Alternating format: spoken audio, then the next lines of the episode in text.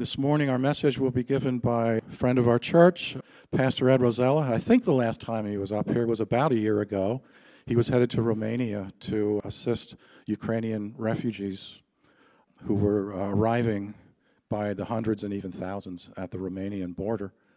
And uh, this morning, actually today, he's on his way back to Romania for a somewhat different mission. And we're always pleased to have him with us. Uh, and I'll turn the platform over to Pastor Ed Rosella. Thank you, Kent.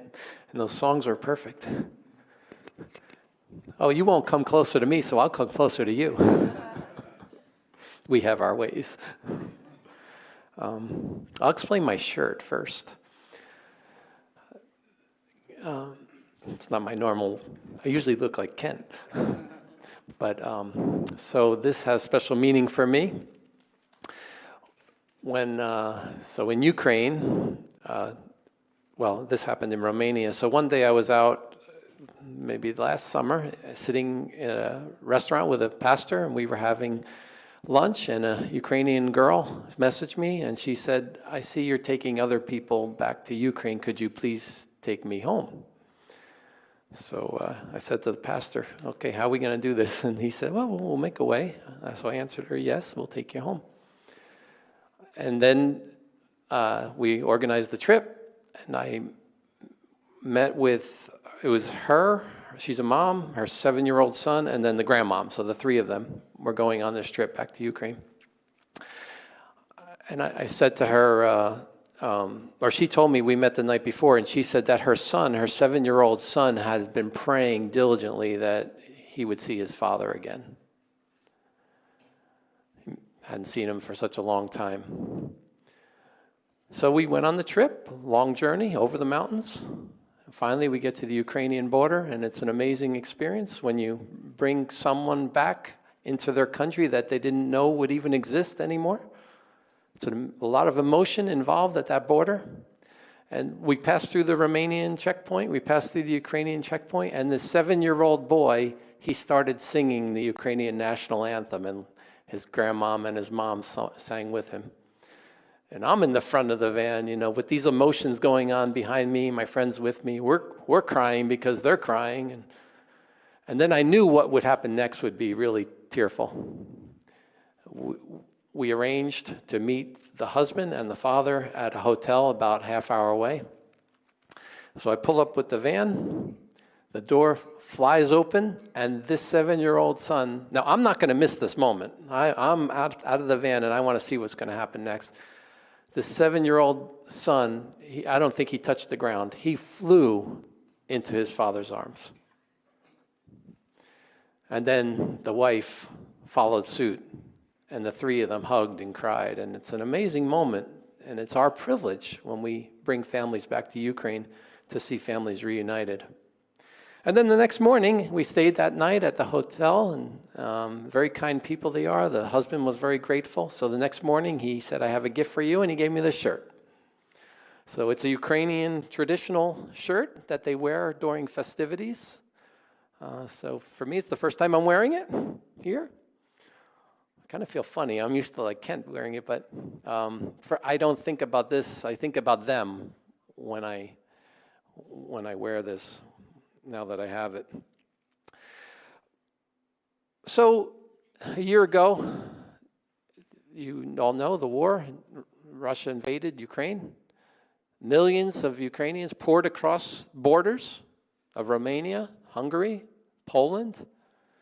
So my question to you is, think about this. In, in normal life, when When someone loses a job, or someone needs food, or someone has a need in the community, there are there's an infrastructure set up to care for people. They're, they know where they can go. There's they can go to the church, they can go to a soup kitchen, they can go to a, a food pantry. The government has programs set up where they can help people. Unemployment, all of these things. But what happens? What what infrastructure? What infrastructure is set up when you have two million people, women and children, crossing your border in the middle of February without anything? What infrastructure in society is there that can handle that? There's nothing that, there's no budget for this. There's nothing that's pre arranged to handle something like this? I mean, let your mind think about that. What would, what would we do if Canada somehow sent seventeen million people across the border into the U S? What does a country do? And yet, what I've come to learn over this last year is there is an infrastructure set up in every community, on every street. I'm speaking about Romania, but you could say the same for Poland and Hungary. And it's called local churches. They're there. People, Christians, they have facilities, they have buildings, they have homes. So when, when they came by the tens of thousands into Romania, it was the churches, mostly, that stood up and responded and opened their homes and opened their churches and, and, and took food out of their pantries. Romanians were running to the, the trains and giving Ukrainians food at the trains in the windows. They, people responded to help, and it was mostly the churches that did this. So I want, there's a verse in Leviticus I want to share with you, because God gave us instructions long ago what we are to do. In the Old Testament, it says, when a stranger resides with you in your land, you shall not wrong him. The stranger who resides with you shall be to you as your citizens. And you shall love him as yourself. And don't forget, don't forget how it feels, because you were strangers in the land of Egypt. God gave us instructions how to respond in an overwhelming situation like that. He's saying, remember that you once were in their shoes. You once were in need. And respond in kindness to them. Don't treat them as a foreigner. Don't treat them as uh, whatever, a refugee even. I don't even like calling them refugees. I call them friends now. I call, I call them the Ukrainian families. They're people like you and me. Many of the people that we've cared for are accountants. Um, one girl was a judge, I T professionals. These are normal people that uh, have found themselves in this horrific situation. So God gave us the instruction on how to care for them, and the churches in Romania and in Ukraine have led the way in caring for millions of people.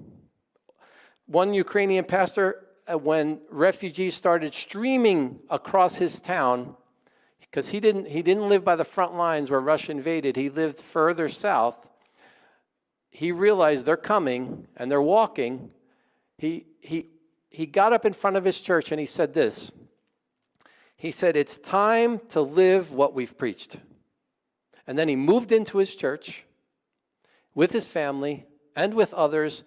twenty-four seven, they fed and cared for people and still are. They, if you visit their church today, they have mattresses set up. People will sleep on anywhere. A Romanian pastor got up in front of his church. And he said this, God has prepared us for this moment. We are ready. And they began to take in quite a number of Ukrainians' families. You won't see refugee camps in Eastern Europe. You don't. You don't see tents. Most of the refugees are cared for in homes.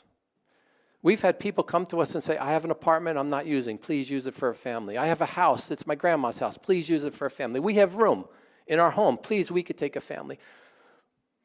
By the tens of thousands, this has happened in the country of Romania. Open their homes. And what did Jesus say? I was a stranger and you what? Invited me in. And it's it was an, it's amazing for me to see. I'm glad in my life I was able to witness such a thing, that how relevant the you, the churches can be in a time of crisis. Not only the Ukrainian church and the Romanian church, but I'll also say the American church, because you also responded. And I thank you for the money that you've sent, that we were able to put in the hands of these men, these pastors, that they could feed people, care for people, transport people. So you also responded. See, it's a network of Christianity that responds to need. And, and, and it, it did not go unnoticed by the U S government, because early on, maybe the first two weeks, uh, a man from U S A I D was sent to Romania. Our, our part, my partner met him, took care of him, set him up, stayed with us for a little while, and he published um, a report that he sent back to the U S government, and he said this, of what he's seeing and uh, about care for the Ukrainians in Romania. He said, "It is notable that the most effective grassroots responses to refugee crisis have been led by the evangelical communities across Ukraine and Eastern Europe. In Ukraine, churches have been providing desperately needed social services in their community for many years. So in a time of crisis, it was natural that members of their local communities, regardless of professed faith, would look to their churches to help in evacuations. Ukrainian churches naturally then reach out to their brother and sister congregations in Eastern Europe for help in receiving refugees from their communities as they cross the Ukrainian border. Thus, an informal, organic refugee support system open to all has been created in real time by the evangelical communities across Europe.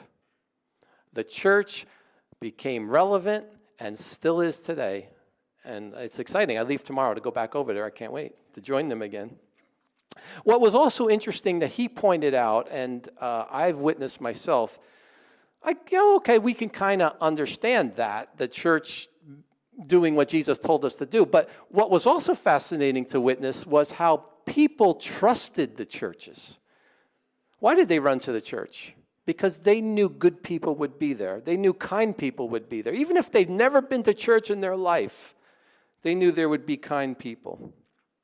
One girl, Ukrainian girl, she wrote to a Romanian girl after we had taken her back home, and, and, and she wrote and said to say thank you. And she said, "I believe God listened to my prayers and sent you on my path with help and support." These Ukrainian moms caring for their babies, they're very brave, by the way, crossing an international border in a, into an unknown land, a foreign language. They're praying. So she said, "God listened to my prayer and sent you to help me." You know, when when we when we um, when we look at the history of the world, and we. A lot of history books are written. You know, the history is a lot about, you know, this country invaded this country, and this country was at war, and they took back this land, and they put that, back that land. When you read the Bible, it's stories about people. It's stories about individuals. One at a time, how Jesus interacted with the woman at the well, the leper, the blind man, his own disciples. It's, sto- it's not a, a, it's not a, We're not looking at this from thirty thousand feet. We're, the, God looks at individuals. Individuals are who's important to him in Ukraine and Romania right now. I, we were one day we were we picked up this mom. She flew back in from England with her son. She got in at three in the morning, and we were my friend and I were to take her to Ukraine. Um, a young boy, he's actually a son of friends. He was coming with me. We pick her up at the airport, her and her son. And he said something very profound to me that I'll never forget. He said, "Ed, we can't save the world today, but we can help this mom and her son." And that stuck with me, because that's also the wife of somebody or the daughter of somebody that we're going to bring home to them. So when the war started, there was a Ukrainian family in Kyiv that fled, uh, a mom, a husband, wife, and two children. They fled to a village because they thought, well, the Russians are invading the city. We're going to go to a village where we'd be safe. But unfortunately, they weren't. The Russians were on one side of the village. The Ukrainians were on the other side of the village, and that village became a battlefield. This family that fled to this village, they hid in a basement for eight days. While rockets flew over their heads. They were so traumatized by this experience uh, that when the boy could not talk for a whole month, they so after the, the Ukrainians pushed the Russians out, the, this family fled to Romania. The husband was not allowed to leave. He said goodbye to his wife and his son, who's now not talking. And he sent them into an unknown country, Romania. Well, he handed them over to a church that was on the border. Our church over there was bringing relief aid into, the, into Ukraine at the time. So they picked up this family and brought them into Romania. And they brought them to our town and handed them over to another church that was in town that would care for this family. Uh, a good friend of mine actually took them into his own home. This boy was traumatized. Imagine the mother. Her son, seven years old, and her, her son, who was normal a few mom, uh, days ago, now refuses to talk, and is, she was traumatized. Her son's traumatized. And yet, what happened next? For the next several months, this church came around them with kindness, compassion. They provided for every one of their needs. Food, clothes, everything they needed, they provided for. They became a part of this church. After one, the children played with the with the son. The other, the Romanian, so they didn't speak each other's language, you know, but children have a way. It's amazing how they can play for hours. They, they don't even know what they're saying to each other. They have their own language. But the children came around this seven-year-old boy. After one month, he started talking again. And if you saw a picture of him today, you if you saw him today, you would think nothing happened to him. See, God has a way of healing through kindness, through his people. I was in... Uh, I was in Kyiv, and I met his, or the husband, I met the father, and we were, I was together with him for a few days, and he, he made a comment to me one day. I, I didn't say anything about church, God, nothing, and he said to me, I'm an atheist. I said, okay, you're going to make that comment. I mean, your wife and children are being, I didn't say this, but your wife and children are being cared for by, God is working in his heart. That's why he'd make that comment. It's about people. Yeah, we hear about, well, I don't know, millions of Ukrainian refugees, but it's about people. It's one at a time. So my partner, my Romanian partner, he, um, this young girl, probably in her twenties, um, not a mother, not married. She fled from the war. She got came over to Romania. Um, my partner set her up in an apartment with two other teenagers, actually two teenagers that fled the war. So the three of them lived together for a number of months. She she works for the courts in Ukraine. She works, she's uh, some type of assistant to a judge. But she fled, she's now. So my partner gave her a job. He said, you can come to my house um, and clean, help my wife clean. And he gave her uh, quite a bit of money each week that she'd feel good about herself. She'd have money. See, people that are in situations like this, you want to be careful to try to lift them up and help protect their dignity. Yeah, you can work and make money, and I'll give you money. And so for a number of months, uh, she was in his home, got to know the whole family. He got to know her. They got, the wife got to know her. And then it was time for her to go back. She said, I want, I need to go back home. I want to go back home. So I went with my partner, uh, him and I, and took her to, um, to the Romanian border where someone else was going to meet us. So we, we pull up at the Romanian border. My partner's a, a well-known politician over there, so he knows everybody. So he called the mayor of that town, the border town. He said, let's meet. Let's have you know, lunch together. So we had lunch together. Um, the owner of the hotel, the restaurant, he was there. We were all together with this girl. And then it came the moment where the two of them were going to say goodbye to each other. Now, he had cared. F- so uh, I forgot to tell you something. In, in the car, on the way to the border, my friend said to her in the back, he said, oh, yeah, we're friends. And she said, no, we are not friends. You're my father. That's what she felt from him. So we're at this restaurant outside in the parking lot, and they're about to say goodbye to each other. I still remember it. She looks at him like, this is the guy who saved my life.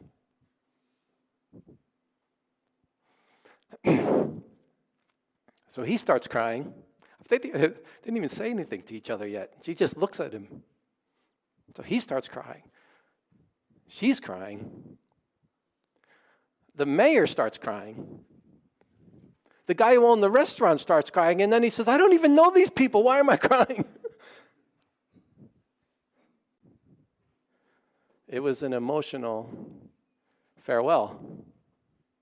She was saying goodbye to her father. She'll never forget the kindness of those Christians who took her into their home. She'll always remember God, and God will bring these things back. It's the power of kindness, of what God can do. We were, we were at the, after, so that, uh, the family I told you about, when we, we brought them to the hotel in Ukraine, we were coming back to Romania.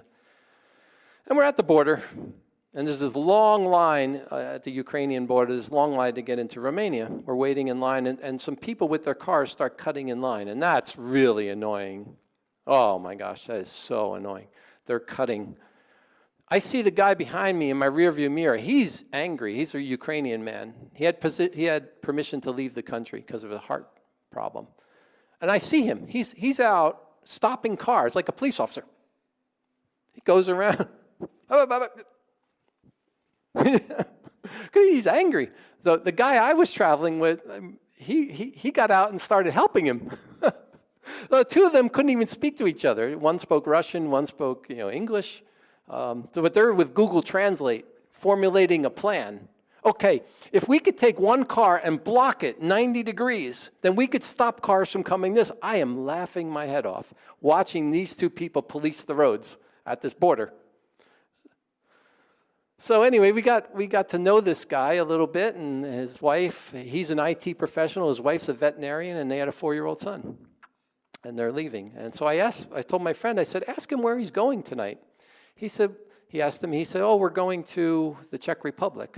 Czech Republic? It's three in the afternoon. I said, well, where are you sleeping? He said, well, I don't know, we're going to drive and then sleep in our van. No, no, no, no. You said where we stay, you stay tonight. You're staying with us. We're, what hotel we stay at, you're staying at, and we're paying for it. No, no, no, you don't have a choice. You are staying with us tonight. And they came, they stayed with us. Um, the next morning we, we met, well, we had separate rooms. The next morning we bre- met for breakfast. And they had stayed in a shelter for two months. Uh, the four-year-old boy at breakfast made this comment. He said, that was, through Google Translate, that's how we're talking. He said, that was the best sleep I had in two months in that hotel room. So then my friend said to me, he's also an American, he said to me, uh, I want to do one more thing for them. I want to fill up their gas tank. Okay, go good. Fill up their gas tank. But tell them, you tell them, you're going to fill up their gas tank. So I, I am going to fill up your gas tank. No, no, you've done enough. Sorry, you don't have a choice. You come. So so we went to the gas station. My, now listen, when you fill up gas here, what's it, forty dollars, fifty dollars? When we fill up gas, it's one hundred dollars, okay? You have cheap gas, don't complain. We're paying five to seven dollars a gallon over there. Okay, never complain again, all right? I filled up a, a large van one time. It cost two hundred dollars. Like, I, this is, I've never imagined. Anyway, so so they filled up, my friend filled up the gas tank. Now he went inside to pay. And then I was waiting at the vehicle with the with the husband, and his wife was in the van. Now, we did not talk with her much over this time period because she was just so exhausted, and she didn't know us. We were strangers, so we interacted with the husband. But that was about him. My friend filling up that gas tank was about all the kindness she could take. She had enough kindness. She actually got out of that van, and she walked around that van. My friend's inside, so she greeted me. And she came up to me and gave me the biggest hug and would not let go. Um, and she's sobbing in my arms. You know, it's kindness. Just allow God to show kindness through you, and He'll do the rest. It's powerful. Jesus was kind. When you read about Jesus, he was kind to people. And It's a powerful tool.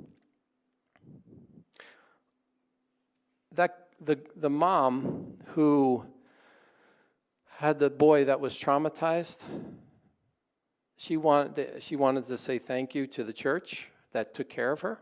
So they had a Thanksgiving service over there. So she wrote this to the church, and it was dis- at the Romanian church. It was displayed for the church because she didn't speak Romanian, she didn't speak English. Google Translate, but it was displayed for the church to read. And this is what she said.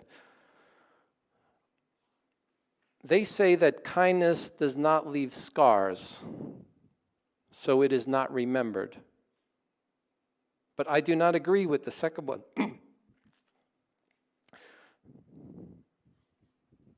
Because we will always remember the kindness of all of you.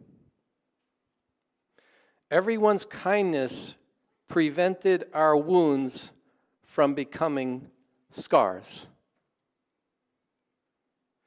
I am eternally grateful to God and everyone for your kindness and support. You all spread your wings over us. When they're ready to go home, I'll have the privilege of taking this family back to their father and husband.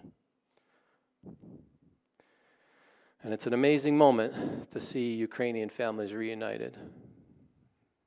Children, wives that didn't know if they would ever see their husband, father alive again, or if they'd even have a country. It's an amazing moment to see them.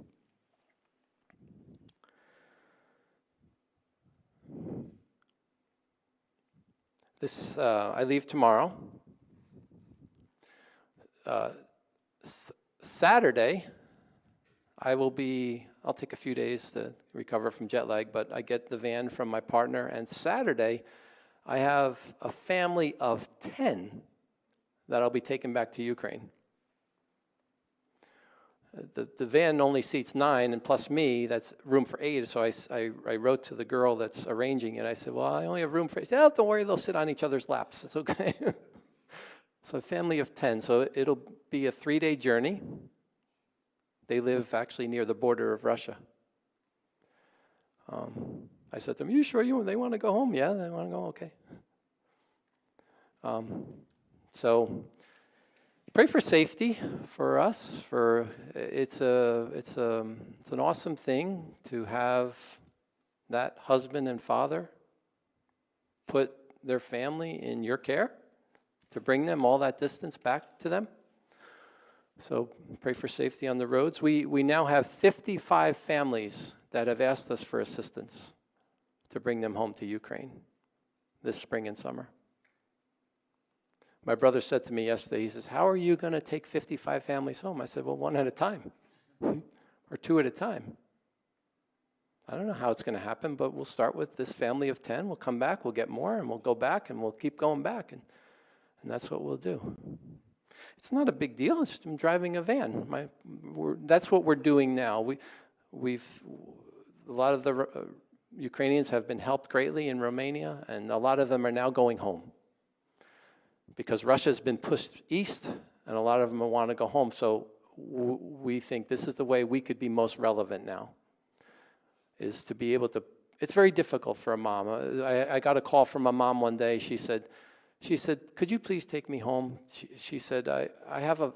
People are saying I could take buses, and I can walk across the border, and I can get a taxi, and I can get a train. And she said, but I have a lot of luggage, and I have a four-year-old difficult son.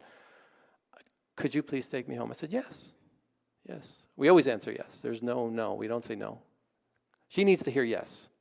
And then we we like, okay, how are we going to do this? We figure it out after. But she needs to hear yes. So this is the way we feel that we could help them, be kind to them, show God's love to them, is by putting them in vans and driving days and delivering them to their homes and going back and do it again. It's not difficult. It's just what's needed. Our, I'll close with this. Our guiding principle was simple for the whole year. If we wanted to know what we should do for the families that were before us, the people that were, were before us, we asked ourselves one question. If that were my mom, or if that was my wife, or if that was my daughter, or if that was my children, what would I want someone to do for them? and then we need to do the same. Lord, I thank you for your kindness, because as you said in that verse to us to not forget that we once were in the same condition in Egypt. We once were lost and we are found. We once were in need and you helped us. And we pray that with the compassion that we've received from you, that you will help us to give it to others. Amen.